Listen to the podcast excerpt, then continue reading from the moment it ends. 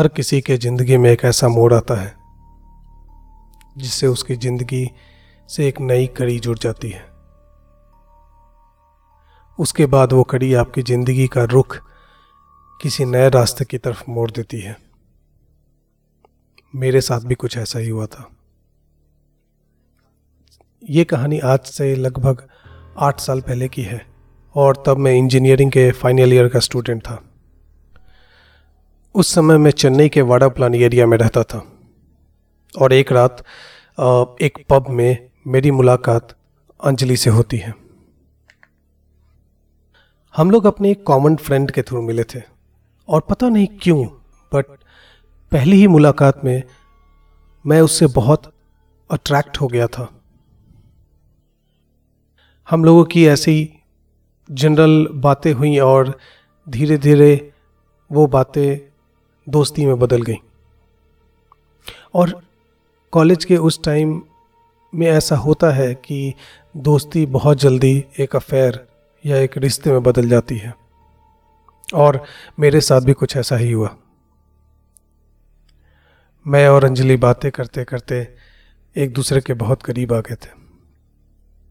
हम लोगों का बाहर घूमना फिरना, दिन में बहुत देर बातें करना, ये यूजुअल हो गया था।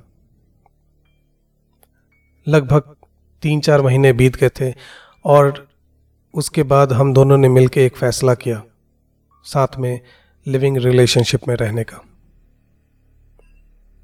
उस एज में ये बात बहुत कॉमन है और आप लोगों में से भी बहुत कोई कॉलेज या उसके बाद लिविंग रिलेशनशिप में रहे होंगे। So it is very normal ये सोच के हम लोगों ने ये फाइनली फैसला किया कि हम दोनों किसी अच्छी जगह पे एक फ्लैट देख के साथ में रहेंगे। एंड हम दोनों ने अन्ना नगर में एक बहुत ही सुंदर फ्लैट देखा और दोनों ने अगले महीने वहाँ फ्लैट में शिफ्ट करने का फैसला कर लिया। अभी तक सब नॉर्मल चल रहा था and Anjali was pretty comfortable living relationship में साथ में रहने के लिए। हम लोगों ने फ्लैट की बुकिंग कराई और उस फ्लैट में शिफ्ट हो गए।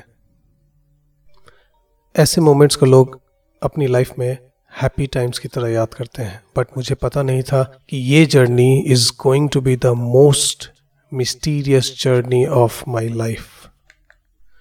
वो फ्लैट एक एवरेज सा दिखने वाला two B H K flat था which was in an apartment जो लगभग छः या सात साल पुराना था। But the apartment was in a very posh location of Chennai अगर आप में किसी को पता हो it was in Annanagar so Annanagar is one of the most posh location in Chennai flat में शिफ्ट हुए, हमें एक महीना हो गया था और अभी तक कुछ भी ऐसा हमें फील नहीं हुआ था जो उस फ्लैट में नॉर्मल नहीं था। अंजलि ने उस घर को बहुत सुंदर सजाया था एंड हम वहाँ पे रहने लगे। मैं लगभग नौ बजे अपने कॉलेज के लिए निकलता था बट अंजलि एक कॉल सेंटर में काम करती थी एंड उसे सुबह के चार बजे अपने ऑफ़िस जाना होता था। इसीलिए वो लगभग ढाई तीन बजे के आसपास जग जाती थी रात में। लगभग एक महीने के बाद हमने फ्लैट में एक अनयूजुअल इंसिडेंस नोटिस किया। एक्चुअली रात में अंजलि जब भी जगती थी, ढाई तीन बजे, हमारे डाइनिंग, बाथरूम और किचन की लाइट हमेशा ऑन रहती थी। इनिशियली हमें ऐसा कुछ पता नहीं चला, बट जब कई बार हम रात को लाइट ऑफ़ करके सोते थे, अगले दिन फिर अंजलि मुझसे पूछती थी कि कहीं मैंने रात को लाइट्स ऑन तो नहीं किए। Now this moment was scary शुरू में हमें लगा this might be just because of flickering या कभी कभी ऐसा भी होता है कि फ्यूज़ ऑन ऑफ़ होने के कारण लाइट्स ऑन हो जाती है। बट ये जब कई बार होना शुरू हो गया तो हमें थोड़ा शक हुआ। खैर ये बस एक इंस्टेंस नहीं था उस घर के बारे में जो नॉर्मल नहीं था। अंजलि शाम को लगभग साढ़े पाँच बजे घर आ जाया करती थी और आधे एक घंटे के अंतराल पे मैं भी घर पहुँचता था। हमने घर में एक नई काम करने वाली बाई भी रखी थी, जो छः या साढ़े छः बजे घर में काम करने आती थी। उस बाई के साथ उसका एक छोटा सा बच्चा भी घर में आता था, जो दिन भर घर में इधर उधर घूमता रहता था और घर के सारी चीज़ों के साथ खेलता रहता था। एक्चुअली वैसे सिटी में बाई मिलना is a tough task itself इसीलिए हमने उसके बच्चे को कभी कुछ बोला नहीं। बट अंजलि को कभी कभी गुस्सा आता था और वो मुझे बोल दिया करती थी कि काम करने वाली का बेटा घर में सारी चीज़ों के साथ छेड़छाड़ करता है। बट मैं उसे समझा देता था कि इट्स नॉर्मल और वो कोई चीज़ तोड़ तो नहीं रहा है। बहरहाल वो एक बच्चा ही तो था। यहाँ तक सब कुछ नॉर्मल चल रहा था, लेकिन उस दिन जो हुआ, उसने हमारी ज़िंदगी बदल दी। मैं उस दिन अपने कॉलेज से थोड़ा जल्दी घर पहुँच गया था, लगभग दो ढाई बजे के आसपास। हम अपने घर की चाबी काम वाली बाई को दे के जाते थे कि अगर कभी वो जल्दी पहुँच जाती है तो वो खाना बना देती थी।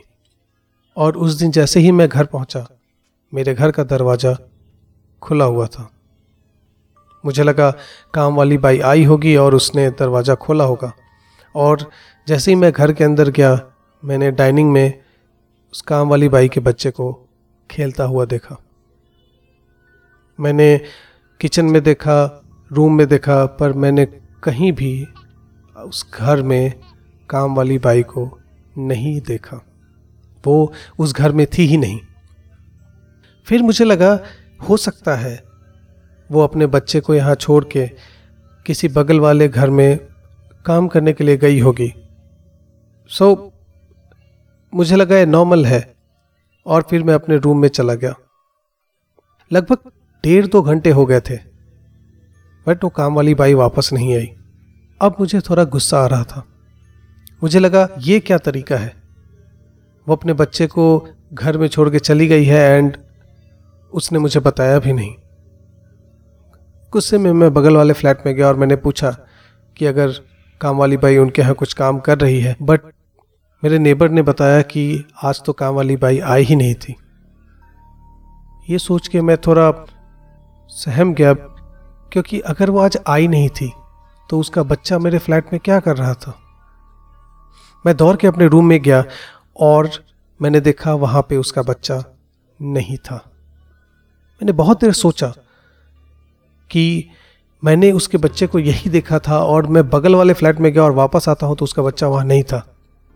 ये कैसे हो सकता है?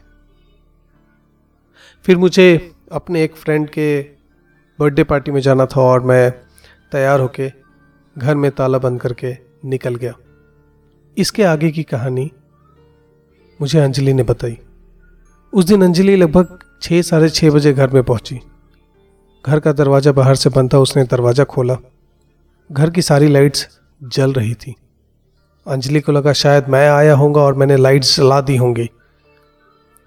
ये सोच के वो अपने रूम में चली गई और टावल लेके बाथरूम की तरफ़ पड़ी। अभी अंजलि के साथ कुछ ऐसा हुआ था जो आप सोच भी नहीं सकते। जैसे ही अंजलि ने बाथरूम का दरवाज़ा खोला पूरे बाथरूम की दीवार खून से लाल भरी हुई थी। अंजलि डर गई और वो घर से बाहर दौड़ने लगी। तभी उसे बाई के बच्चे की आवाज़ सुनाई दी। वो उसके रूम से ही आ रही थी। बहुत हिम्मत करके वो घर के अंदर गई और वहाँ देखा उसके बेड के ऊपर बाई का बच्चा अपने घुटनों में अपना सर दबा के बैठा था।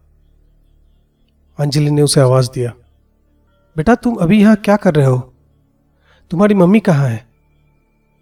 उस बच्चे ने धीरे से अपने घुटने में से अपना सर निकाला और अंजलि की तरफ़ देख के एक रहस्यमय तरीके से हंसने लगा।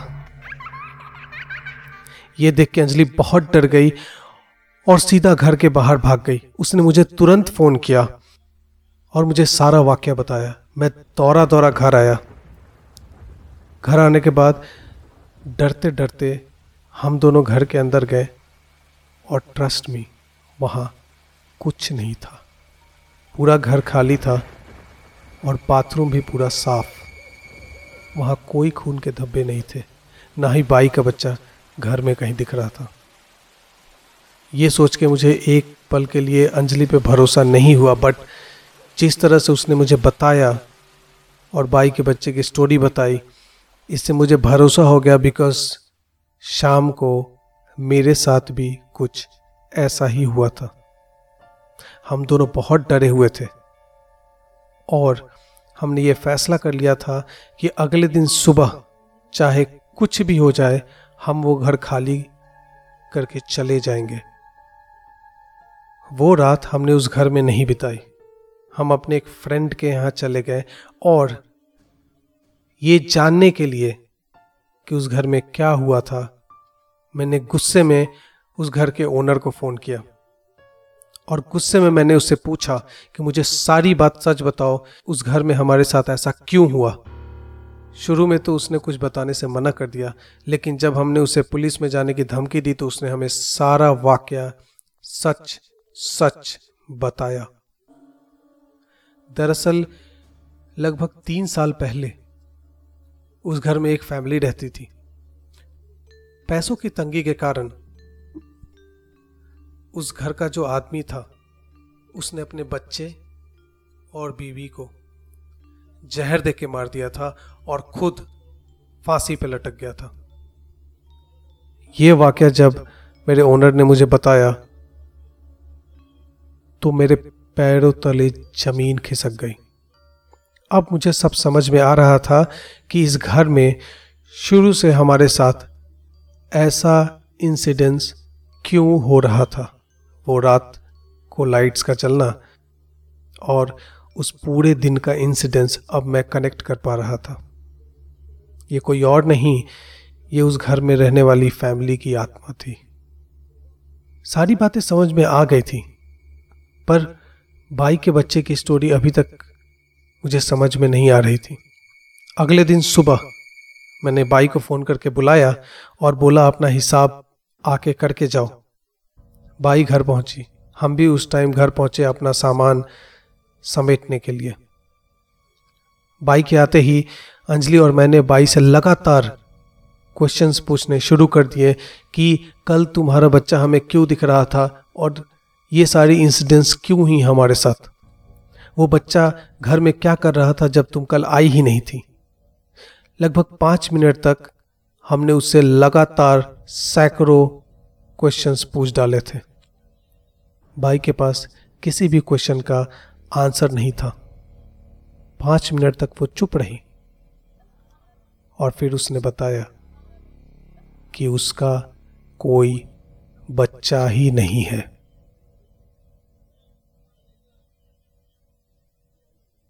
यहाँ की आगे की कहानी आप खुद समझ सकते हैं बट एक बात तो क्लियर था।